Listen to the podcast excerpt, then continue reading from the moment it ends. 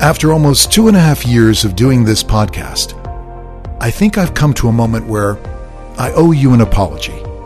Welcome to this podcast of My Inner Torch.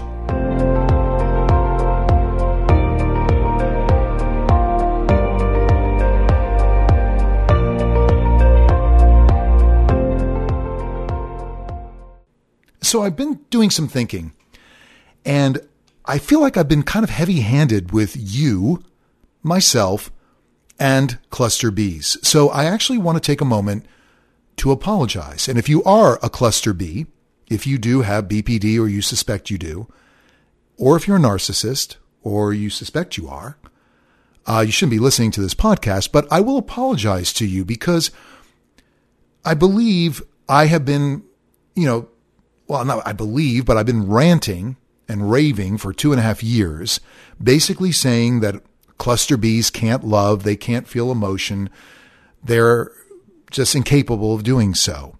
And I think in reflection and thinking about that over this last week between my last podcast and this one, I feel like I owe an apology because I feel like I've been heavy handed. I'm not one for labels. And so therefore I cannot make universal statements like that because I believe that narcissism and borderline, there is a spectrum. There are different levels. So it's wrong of me to assume that all narcissists and all borderlines are incapable of loving somebody. That's wrong because there are and there is a spectrum. There are those narcissists who are covert narcissists, malignant narcissists, grandiose narcissists. There are those borderlines that are silent borderlines, and there's many different types. There is a spectrum. And so within that spectrum, there is a capability, I'm sure, on some borderlines and narcissists' behalf to actually exhibit love. Is it a mature love? I don't know. I can't speak for every narcissist or every cluster B or anybody out there. I can't. I can speak from my own personal situation. My wife is incapable of loving in a mature way. She is incapable of intimacy. But does that mean that everybody is?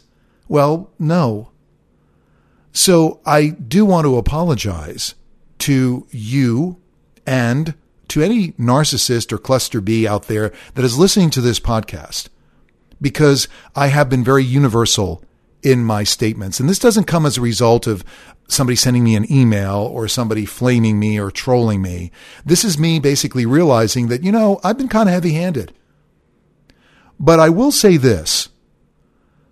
I certainly believe that there is a spectrum out there. There are borderlines that are really severe borderlines who just cannot conduct themselves in a mature fashion, in an emotionally stable fashion. And then there are those borderlines that might be silent borderlines out there who are dealing with their demons, who are trying to work through their personality disorder. There are narcissists out there that you suspect they are, but you're not really sure because maybe they have narcissistic tendencies. We all do.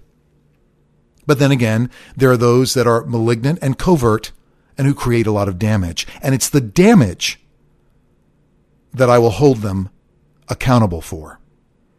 So yes, I'm not going to say that every narcissist or every borderline is incapable of having a relationship, but I will say that they are capable to do incredible emotional damage, incredible financial damage to those people out there who are in a relationship with a cluster B. So even though I will apologize for making general statements, universal statements, and applying the fact that my wife perhaps cannot love in a mature way and saying, you know what, they're just incapable of it. And I have, I'm guilty of it. I've said it over numerous podcasts. If you listen back, you will hear it. I will basically tell you that they are incapable. Well, you know what? There are those that are. There are exceptions to every rule. But what I will not take away and what I will not apologize for is the incredible emotional damage that these people do in relationships. Now, again, we can all make excuses for them and we can give them emotional allowances and say they are the way they are because they are. You know, but you have to inherently decide whether or not you wish to put up with the relationship. And there too, I will apologize to you because perhaps you want to be in the relationship with your cluster B. Maybe you are accepting. There are a lot of people out there that are willing to put up with the relationship the way that it is because they do have good times. Maybe the good times outweigh the bad times. Maybe they are able to communicate with their cluster B and maybe their cluster B understands that they are they're wreaking havoc on them, but for some reason they love each other, maybe. And that's the way that they are. There are people out there who are willing to put up with it. And you know what? I can't say that that's a bad thing because if you are willing to put up with a dysfunctional relationship, because in the end, that's what it is, at least in my opinion. But maybe it's not to you. So again, maybe I need to apologize for that as well because maybe I'm wrong in saying it's triple D, dysfunctional, disordered, you know, that kind of thing, dysregulated. Because what's a normal relationship? Is there a cookie cutter pattern out there that we can say this is a normal relationship and then let's compare and your relationship is not normal? It's triple D. It's dysfunctional. So we have to take a step back and I have to take a step back in not being general in my terms and not being accusatory. And I've realized that this is part of my journey of healing. Not everybody is miserable out there. So why should I think that everybody is? There are those people that are curious about other people's relationships, and perhaps that's why you're listening to this podcast. But if you are being abused, what you think is being abused, Somebody's screaming at you. Somebody is gaslighting you. Somebody is discarding you. They're devaluing you. They're not seeing you. They're not giving you love and affection and respect. Then maybe that is dysfunction. Maybe that is abuse, but some people may not classify it as such. And it could be that they're in denial. There are a lot of people who encounter physical abuse and somehow think of it as being love. That person's beating me because they love me. They want me to be a better person. They want to show me something. They want to teach me something. Now, you and I would say, well, somebody beating the heck out of somebody, that's not love. But somebody else may interpret that and say, yes, it is. It's tough love. And they're accepting of it. So is it a trauma bond or is it not? I can speak for myself I can understand my own codependency. I can understand my own trauma bond. But at the end of the day, it may not be yours. And so you may not be codependent. You may be willing. You may be feeling empathy. You may be wanting to help that person. You may want to love that person. And that is your right.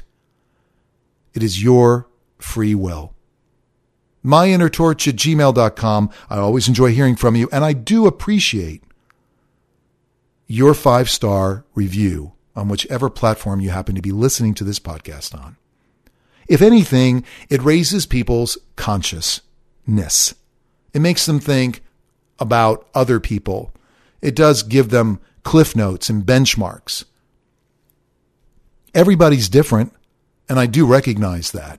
And so I do repeat my apology to those out there who perhaps I've offended by making generalizations and universal statements when they may not be true. Not every single borderline relationship and not every single narcissistic relationship is as bad as I may describe it. But you do have to step back and say, am I getting what I need from this relationship? Is this person seeing me or using me? And in my case, I do see the lay of the land. So I can speak from my own personal experience and I can warn people, I can educate people, I can open people's eyes, raise their, their consciousness so that perhaps they might sit back and say, yeah, you know what? This doesn't jive with me. I was questioning this. But I'm not going to preach to you and say that your cluster B will not love you, does not love you, because you know what? Maybe they do. Maybe somehow, some way they do. And because I haven't experienced that love, I can't sit here and tell you that you're not experiencing it. Because I have done a lot of research. I've done a lot of reading. I've gone on a lot of bulletin boards out there. I've seen other, not victims, but survivors talking about the fact that BPD is not understood, which I agree and that BPD is being vilified. People with BPD are being vilified. They're being labeled. There are a lot of armchair psychoanalysts, myself included, perhaps, you know, that are out there espousing different things about somebody with borderline, somebody who's a narc. So, yeah, you know what? I'm not trained. I don't have a degree, but even if I had one, maybe I would be making these general terms and maybe you would be accepting of them because perhaps your situation is similar to mine. But not every situation is like that. There are a lot of people out there that say, you know what? I have a good relationship with my cluster B. We're on, we're on even terms here. I know that that person may have mood swings. That person may abuse me. That person may gaslight me. That person may devalue, discard me. But at the end of the day, we come back together. We're together. I love that person. And you know what? Sometimes for a month or two, that person is what we would consider to be on the baseline normal. And then something triggers them. They go into the silent treatment. Maybe they leave. Maybe they come back. Maybe they have an affair. Who knows? But to anybody else out there, that might be okay. And so it's wrong of me to sit there and say, oh, you know what? Your cluster B won't love you. It's abuse. It's dysfunctional, dysregulated, and disordered because maybe to you it's not. And I would appreciate your feedback at myinnertorch at gmail.com. A lot of people have written and said, hey, you know what? You speak the truth.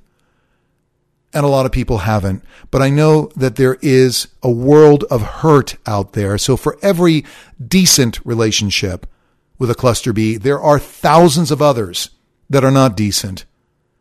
There are thousands of others who are being abused by the behaviors. So, yes, maybe they can love. Yes, maybe there is a spectrum out there like there is for autism. There are those who are severely autistic, and then there are high functioning autistic people. And the same applies for somebody with borderline or narcissistic personality disorder or a psychopath okay, histrionic, whatever. I've always said abuse is not love. Love is not abuse. And I stick to that. Be well, and whatever you do, be good. This has been my inner torch.